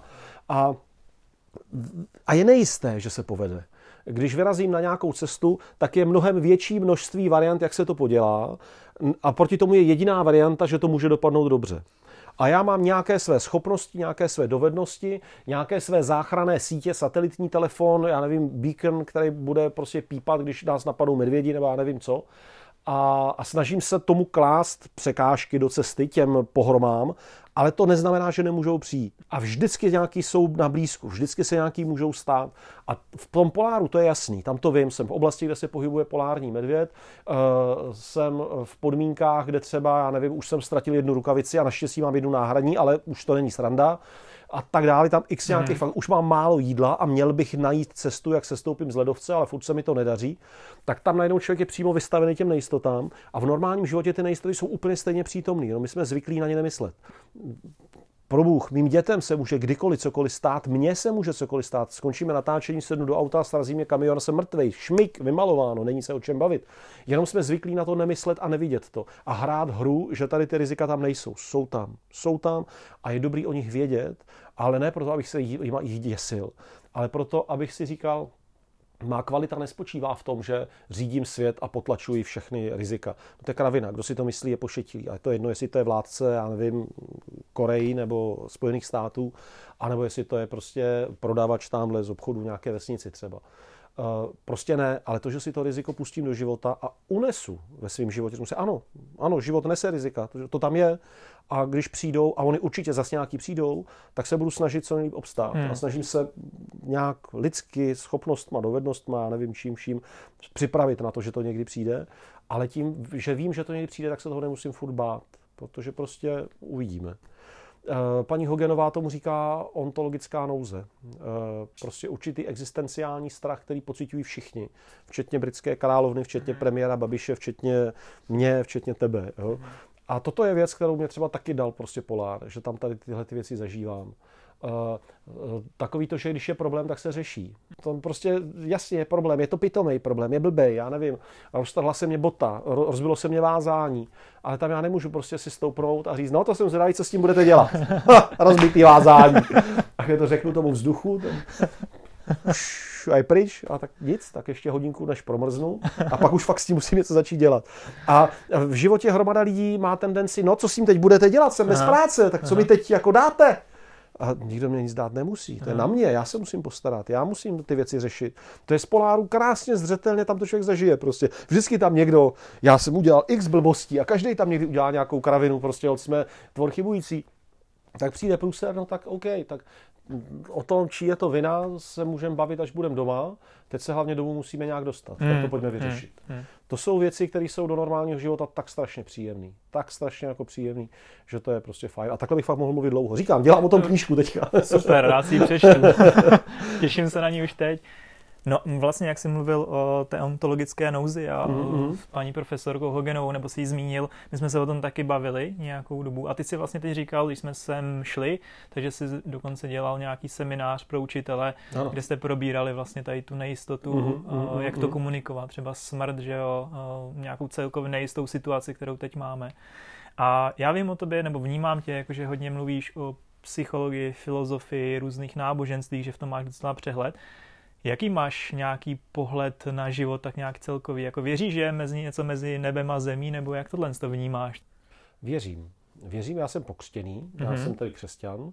Nejsem nějak praktikující křesťan, nechodím do kostela, ale jsem přesvědčen, že tu je řád, který je nám nadřazen.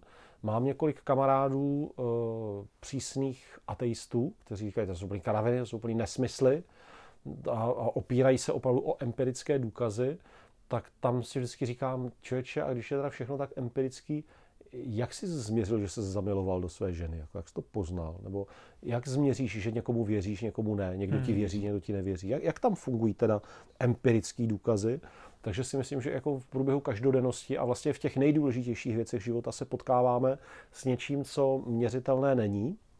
Uh, takže já jsem přesvědčen, že tady je něco, řád, kterému jsme nadřazeni a nemám problém tomu řádu říkat Bůh. Já si naopak myslím, mm-hmm. že to je velmi pěkné a případné označení.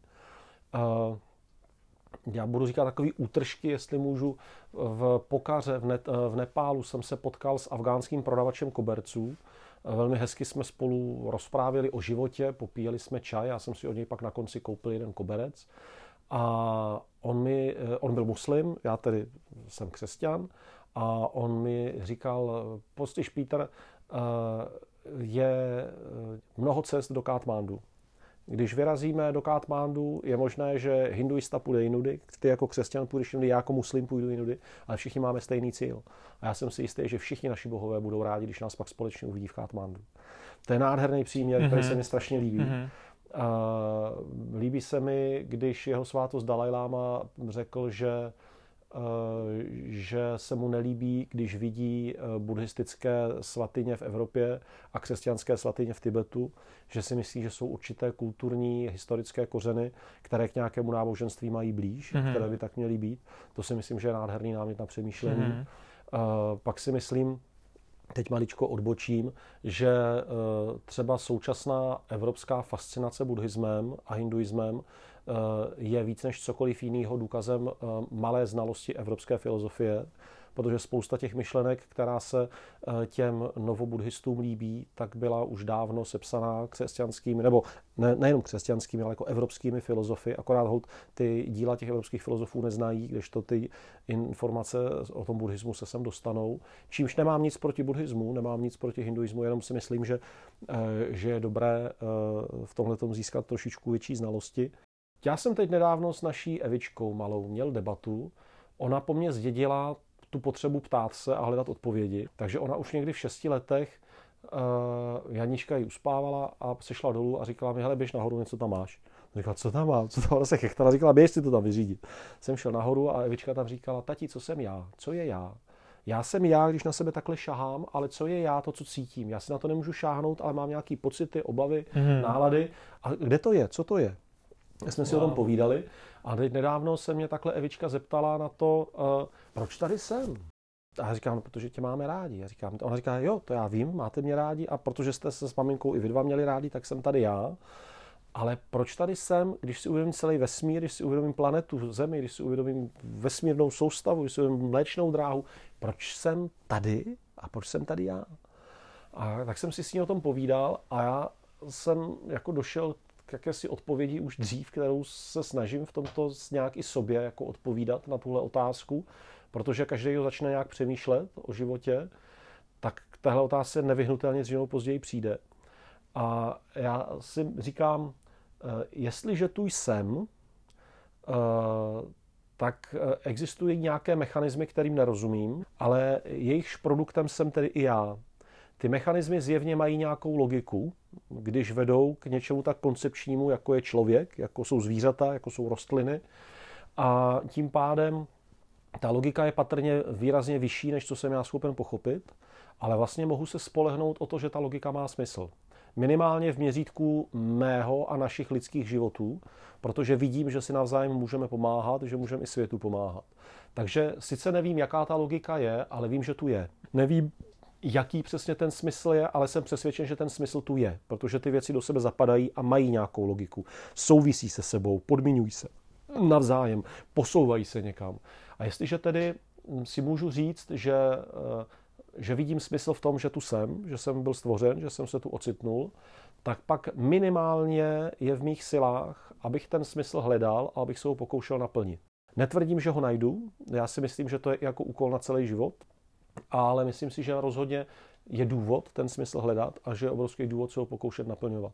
A pak ta úzkost z toho já versus vesmír, já versus svět, si myslím, se dá zvládnout, protože si můžu říct, mým úkolem, aspoň tak, jak vidím svůj svět a své bytí, zjevně není pochopit, jak to všechno funguje a je dost pravděpodobné, že toho ani jako člověk nejsem mm. schopen, ale mým úkolem, když jsem byl stvořen a má to tedy smysl, že jsem byl stvořen, tak mým úkolem je tomu mému bytí tady nějaký smysl dát. A to nemusí být Nobelova cena míru, to nemusí být objev Newtonových zákonů, to může být klidně v uvozovkách jenom to, že se budu starat o lidi ve své blízkosti. Mm-hmm. Tomhle mm-hmm. se mi hrozně líbí konec filmu Zachraňte vojína Ryana, mm-hmm. kde ten vojín Ryan vlastně si přijde kleknout na konci úplně k hrobu svého velitele, který umřel, když ho zachraňovali, a říká, tak jsem vychoval rodinu, tak snad to za to stálo. To je dobrý. Hezký. Ty děláš vlastně svůj podcast, že jo? Uh, Houseboat Petra Horkého. Uh, uh. Určitě nás dílíme, taky je to super. A doporučuju poslechnout všechny díly. A víceméně se potkáváš skrz celý svůj život se spoustou jako zajímavých, inspirativních lidí. A vzpomeneš si teď na nějaký rozhovor nebo setkání, který tě ale fakt jako hluboce ovlivnilo? Nějaký, že tě to třeba někam výrazně posunulo, jo, nebo byl jo, prostě jo. důležitý ten rozhovor v tom zrovna daném čase? Já budu tak jako střílet momenty, odkazy, jo, jo. Ně, prostě věci, se kterými se potkávám téměř denně ve svém jako vnitřním dialogu, ve svém vnitřním nějakým životě, kde se mi to vybavuje. Určitě natáčení s Johnem Matonem, koučem Steva Jobse, kde jsem čekal, že prostě potkám, to je té coach, jehož den práce stojí nějakých, já nevím, třicet tisíc dolarů nebo mm-hmm. kolik. A já jsem s ním mohl točit rozhovor, tak jsem říkal, to je jasný, poznám tvrdýho biznisového chlápka, který mi bude vyprávět o tom, jak to je prostě o tom nebát se, být tvrdý, jít do toho. A to bylo úplně naopak. To byl chlapík, který říkal, že on školí opravdu ty generální ředitele světových korporací, vládce, školí šejky na Blízkém východě, školí opravdu jako lídry světa. A on říkal, hele, to jsou lidi, kteří už většinou, drtivou většinu dovedností mají. Oni už prokázali i schopnost války, protože se museli na tuhle pozici probojovat. Prokázali spoustu dovedností, protože obstáli ve spoustě zkouškách. Mají obvykle velmi vysokou inteligenci, mají velmi vysokou sociální inteligenci. A tím pádem můj úkol, když je školím, není v tom, abych je něco naučil, ale abych jim umožnil zlepšit to, jak oni vidí svět a jak vidí sebe.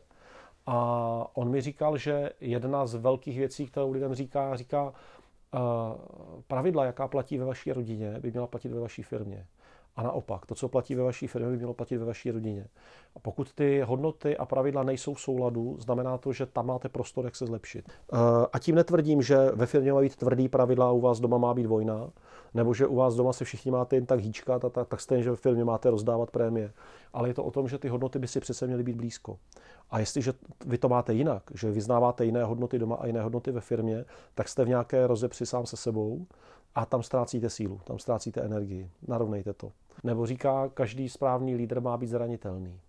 E, jestli budete hrát na své okolí hru, že jste nezranitelní, všechno víte a všechno umíte, pak ztrácíte strašnou spoustu mentální energie tím, abyste ten dojem vyvolal. A přicházíte o spoustu lidí, kteří by k vám přišli, kdyby se vás nebáli.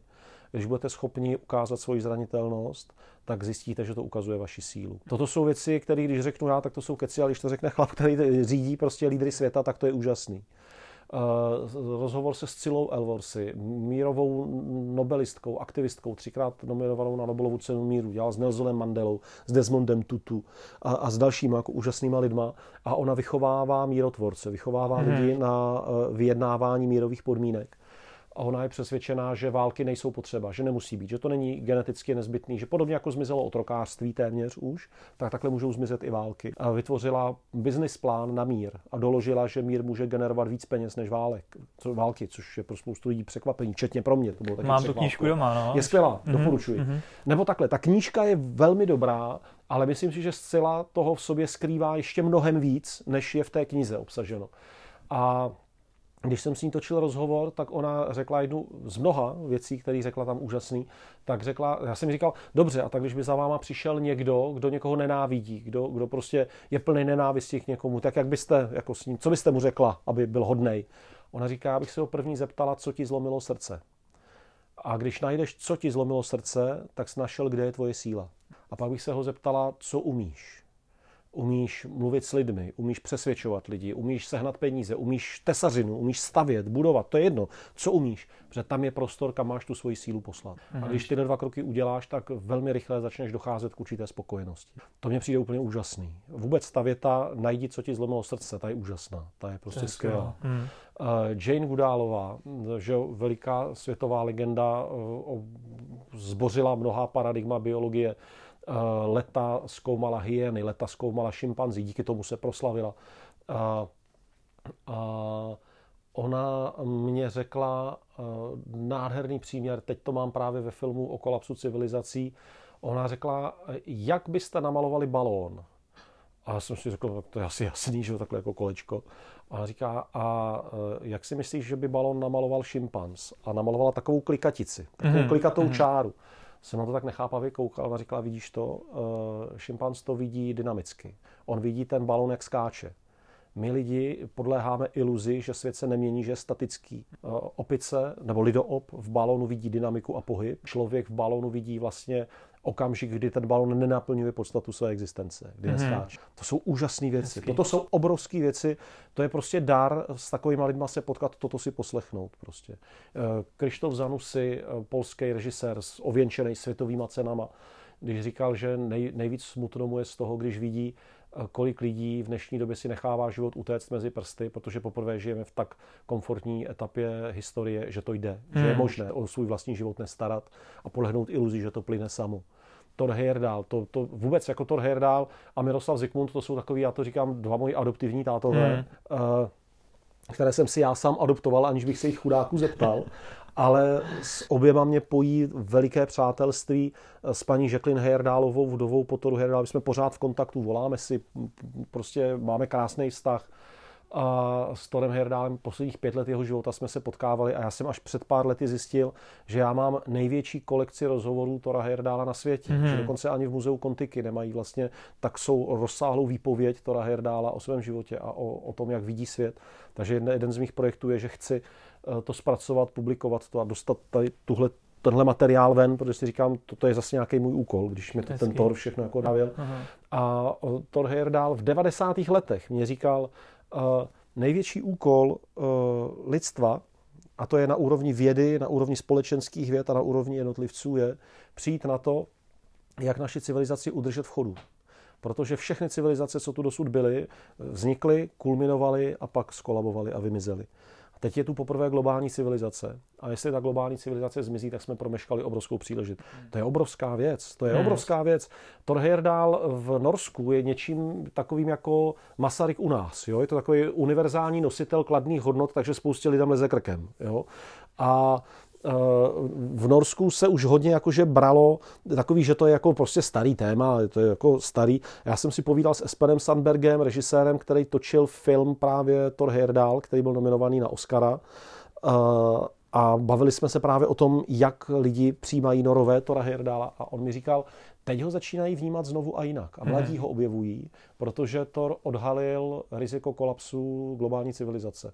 A mluvil o něm dvacet let dřív, než spousta ostatních lidí vůbec rozeznávala, že by to tohle riziko bylo. Takže tohle to jsou prostě takové nějaké střípky, co mě teď napadly. A to dalo by se mluvit hodiny. Já jako. Věřím. Jsou to krásné setkání, obrovské, hmm. obrovské hmm. setkání. Hmm. Teďka budeme zveřejňovat s Robertem Fulghumem, spisovatelem, hmm. který napsal. Já to mám rád. Takový, no, že už hořela, když jsem si do ní lehal, všechno, co potřebuji znát. Jsem se naučil v mateřské ano, škole. Ano, ano. A, a strašně zajímavě jsme si spolu povídali o ženských. Úžasným způsobem. E, já jsem feminista. Já o sobě, o sobě říkám, že jsem feminista. A teď hnedka řeknu pár vět, kvůli kterým mě x feministek odsoudí a řekne, že to není pravda. E, ale já jsem feminista v tom slova smyslu, že ženský nemají být jako chlapi a chlapi nemají být jako ženský. Ale že si myslím, že by měl být prostor pro to, aby ženy vykvetly ve své ženství a byly krásně ženama. A když mám někde respondentku, já, ono, zajímavý to je, že je víc chlapů, kteří se nějak prosazují jako to v té veřejné sféře než hmm. ženy. Takže vlastně já, já mám víc mužských respondentů než ženských. Ale když tam mám ženskou, tak se vždycky ptám na roli ženy a podobně. A přijde mi krásný, když právě Jane Goodallová, Scilla Elworthy, nebo třeba teďka Anička Kuchařová, slacklinerka, parádní baba. Tak když se s nima bavím prostě o tom, jak vnímám to ženství, tak se najednou shodujeme. A oni říkají, svět potřebuje ženy v lídrovských funkcích, ale které si podrží ženské kvality. Je spousta žen, které v lídrovských funkcích převezmou chlapskou agresivitu a změní se tak v trochu jako v chlapy, aspoň těma modelama chování, a toto svět nepotřebuje. Ale svět potřebuje ženský, který si udrží svý ženský kvality. To jo, to souhlasím, to si myslím, že je veliký like, jako který by teďka ten svět léčil. Ty si naznačil, nebo respektive zmínil jedno jméno, který já úplně obdivuju, je to Miroslav Zikmund. Uhum, uhum.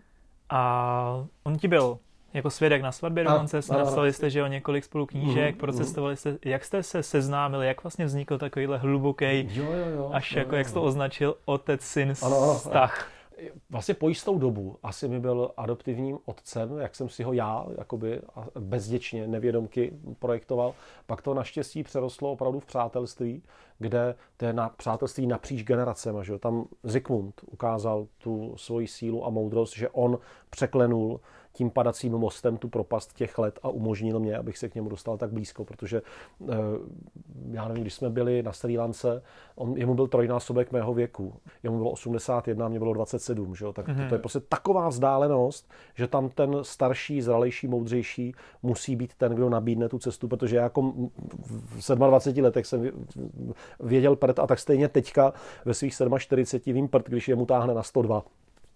Tak prostě jeho životní kontext je úplně dál, úplně jinde. No, začalo to tak, že jsme s Mirkem Náplavou, mým takovým jako životním parťákem, kámošem, jsme byli v Mongolsku v roce devadesát šest, tam jsme uskutečnili expedici Olgoj Chorchoj a říkali jsme si, jakože svět nám leží u nohou, prostě jsme dokázali takový veliký věci, jakože jsme odjeli do Mongolska.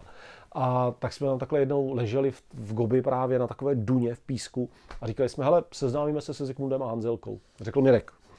A já jsem řekl, oni ještě žijou? Tyjo, já myslím, že jo, nevím.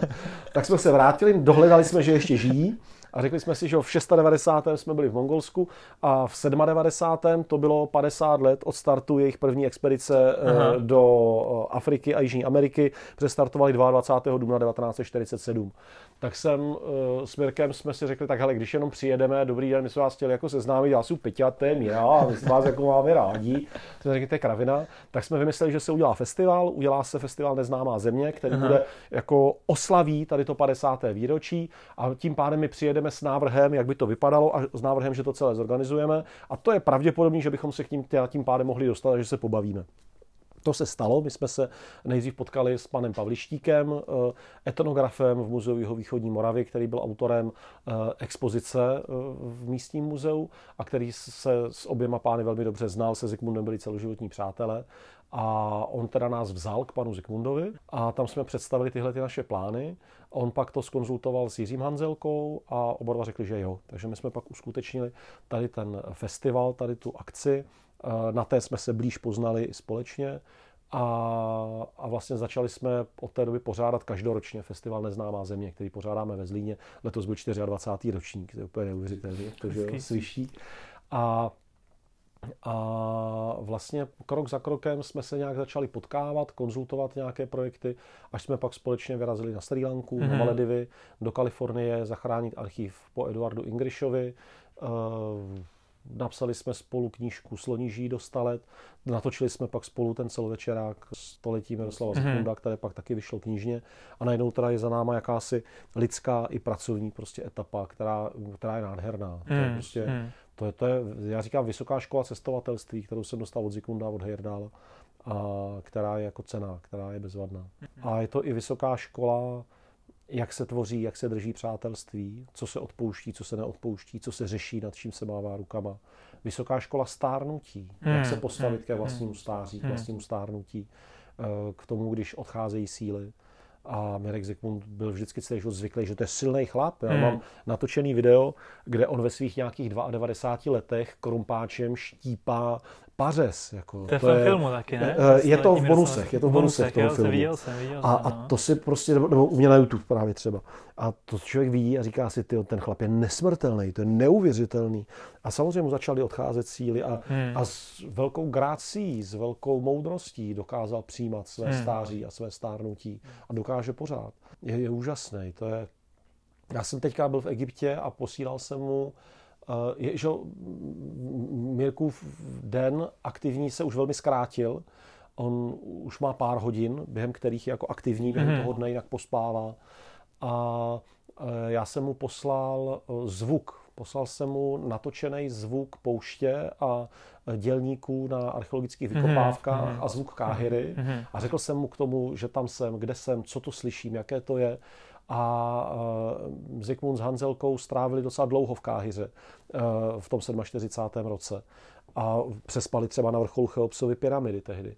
A vlastně Janička Macalíková, dcera, to pustila Mirkovi a pak mě volala zpátky a vlastně Mirek Zikmund mě posílal vzkaz nádherný. Představte si, že mi ten bezmála sto dva letý cestovatel, úžasný chlap, dubisko veliké, že mi říká: Petře, já vám za to děkuju, já bych ty svoje klacky zahodil a rozletěl bych se s váma, že by se ani svět nezastavil a prošel bych se s váma tou pouští a prošel bych se Káhirou. A je to nádherný, to je tak pěkný. Z toho žiju teďka už čtrnáct dní. Hezký, hezký. Ty dost často zmiňuješ, že máš okolo sebe jako spoustu skvělých lidí a tak nějak vnímám, že máš spoustu jako pevných přátelství. Jaká je tvoje ingredience právě k budování takovýchhle, takovýchhle vztahů? My jsme o tom napsali knížku, která se jmenuje Albánie, mm-hmm. kráska se špatnou pověstí. Mm-hmm. Vlastně každá knížka, co jsem udělal nebo napsal právě třeba s Mirkem Náplavou, což je příběh Albánie nebo příběh knížky Cuba Libre o Kubě, tak vlastně jejím leitmotivem není ta země, ale je něco lidského. Knížka Cuba Libre je o ženských, o lásce, o partnerství. Knížka Albánie, kráska se špatnou pověstí, to je knížka o přátelství. Jak, jak pěstovat, jak udržovat, jak oživovat květinu jménem přátelství. Pro mě ta ingredience je, že ti lidi chtějí. Mm-hmm. Člověče, podle mm-hmm. mě fakt první věc je, že ten člověk musí chtít. To si myslím, že se týká jakýhokoliv vztahu, ať je to manželský svazek, nebo ať je to přátelství mezi chlapama, mezi chlapama a ženskýma, mezi ženskýma. Že ten člověk musí jako reálně chtít. Že já si myslím, že já se chci s tímhle člověkem mm-hmm. přátelit.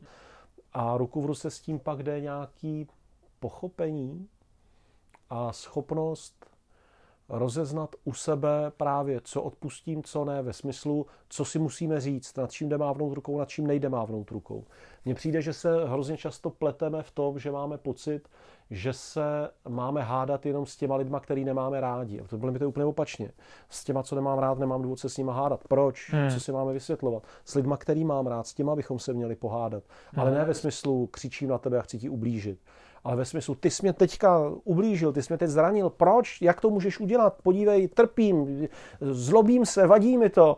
A teď ten druhej má jiný rozpoložení, tak dobře, mluvíme na sebe jako nahlas, mluvíme na sebe nervózně, mluvíme na sebe rozčíleně, ale cílem je najít řešení, projít tou hádkou a vysvětlit si to. Mm-hmm. A ta hádka je prostě průvodním jevem toho zásahu, toho, co se mi stalo, co mě bolí, ale není to vražda a válka na život a na smrt. A toto si myslím, že třeba právě umění hádky je hrozně důležitý a že patří k přátelství, že patří k tomu, že řeknu: ty vole Náplavo, ty jsi mě tak naštval, to nevíš ani jak. On řekne: já tebe, to mě, to mě řekni, co se tě zase dotklo. Říkám: jak zase dotklo, ty vole. Ale že si to pojmenujeme, jsme schopni si to říct, projít tím a vysvětlit si to, aha, omluvit se, aha, odčinit to. Říct, prostě koupit knížku, koupit něco a říct: mě to mrzí, nebo prostě hele, tohle hmm. jsem si říkal, že by se ti mohlo líbit. To je tolik metod, jak hmm. se dá, tady vlastně furt leží ta kartička, jak projevovat lásku, to je ono. Je tolik cest, jak ukázat svoji lásku, svoji náklonnost, svoji touhu potom porozumět si, a je potřeba ji používat. Mm-hmm. Je to jazyk, kterým je třeba mluvit. Prostě. Mm-hmm. To si myslím, že je přátelství, že mm-hmm. tímhle může se držet při životě. Pak může trvat roky, dlouhý roky. Mm-hmm. Možná ještě poslední otázku, takovou standardní, kterou dávám vždycky všem, tak je, co třeba pro tebe znamená dobrý život? Co to tak nějak symbolizuje, když se řekne dobrý život? Ale na první signální mě napadlo život v rovnováze. A teď k tomu dodávám jako rozumem. Jo? Teď jsem zapnul rozum, jestli ho mám. Teď jsem zapnul to, čemu já u sebe říkám rozum. A já si myslím, že to je život, ve kterém můžu být, kým jsem, kým se cítím být a ve kterým se mi daří být sám sebou mezi lidmi, kteří to oceňují nějakým mm-hmm. způsobem. Uh, život, ve kterém můžu někoho milovat a kde někdo miluje mě, kde je opětovaná láska. A, a to je tak asi takhle z jedné vody to hlavní. Uh, Maslowova pyramida je jasná a platí a funguje, že jo? Tam, tam se není o čem bavit. Já si myslím, že, uh, že k pěknému životu patří to, že po sobě nebudu chtít, abych všechno věděl a všemu, abych rozuměl a abych na všechny otázky řekl definitivní odpovědi. Uh, abych připustil to, že i já se měním, vyvíjím a snad moudřím, mm-hmm. snad přicházím na jiné odpovědi, než jaké jsem si myslel dřív. Že by bylo dobré, aby ty odpovědi pak nebyly úplně opačné, to je příjemné, ale není to podle mě nezbytné, ale je příjemné, když člověk si může říct, že ten jeho život je nějak konzistentní, že nějak drží pohromadě, ale není to nutný, nemusí to tak být. Přemýšlím ještě, co bych k tomu řekl. To je Já si myslím, že obrovským darem života a že si myslím, že se k tomu snad dá nějak dojít vlastním myšlením a vlastním hledáním. Já si dokonce myslím, že jsem k tomu snad došel. Je určitá schopnost vědět, co nechci a dokázat něco nechtít. Mě říkal pan Špáta, filmař, dokumentarista. Když jsme se spolu bavívali o některých projektech, tak mi říkal, největší lidské umění je radovat se pro to, co mám a netrápit se pro to, co nemám. Mm-hmm, to je takové mm-hmm, krásné rčení. Mm-hmm. Ale já si myslím, že v tom se dá najít opravdu rovnováha, že člověk může najít štěstí v malém bytě, v malém domě, dokonce i tak, že si řekne, že já bych vlastně větší nechtěl. Ne, protože si to řeknu, ale že, si to, že to pochopím, mm-hmm. že si to uvědomím.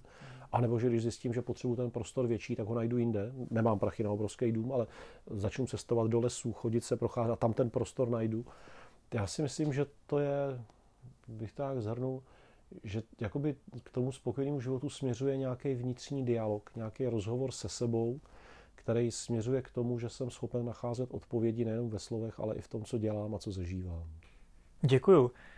Ještě mě napadá, jestli chceš říct posluchačům, na co se od tebe můžeme teď v nějak v nejbližších dnech těšit. Děkuju, rád, prostor rád. Pro tebe. Určitě bych pozval na svůj YouTubeový kanál, můj pošetilý projekt, že jsem se ve svém věku stal YouTuberem a myslím, že to je správně a že YouTube totiž je pro platforma i pro jiný než pro puberťáky. A zatím se mi to potvrzuje a mám z toho obrovskou radost, takže bych lidi pozval na svůj YouTube. Pozval bych je na film Civilizace anebo dobrá zpráva o konci světa, což je věc, kterou v těchto dnech dokončujeme. A vlastně z těch projektů, které teďka jsou hotový nebo teďka končí, to je všechno. Oboje doporučuju. Měl jsem tady spoustu otázek i právě na ten dokument Civilizace anebo dobrá zpráva o konci světa. Budu moc rád, protože ještě mimo tady těch otázek, tak jsem měl ještě jako další. Povídalo se mi s tebou úplně perfektně a mohl bych tě poslouchat strašně dlouho. Děkuju. Takže pokud bude možnost, moc rád se s tebou potkám, třeba když budete vydávat ten dokument uhum. a můžeme potom povídat o tom víc, kdyby si našel čas. Moc děkuju za tvůj čas. Máš tady krásný prostředí uhum. na Houseboatu a díky. Budu se těšit Bezva. někdy příště. Děkuju taky a pokud to lidi bude zajímat, tak si můžeme se potkat a probrat věci. Ahoj, buď zdrav. Ahoj, díky. A já bych moc rád ještě poděkoval i vám, posluchačům, kteří jste doposlouchali až do konce. Pokud vás to bavilo, budeme rádi za sdílení a jestli chcete být informováni, ať už o dalších rozhovorech s inspirativními hosty nebo o našich pravidelných setkáváních Smysluplné rozhovory, tak nás sledujte na Facebooku, Instagramu, YouTube, Spotify, Apple Podcast, prostě všude na vašich oblíbených platformách pod názvem Smysluplné rozhovory. Díky moc, mějte krásné dny a těším se zase někdy na slyšenou. Ahoj.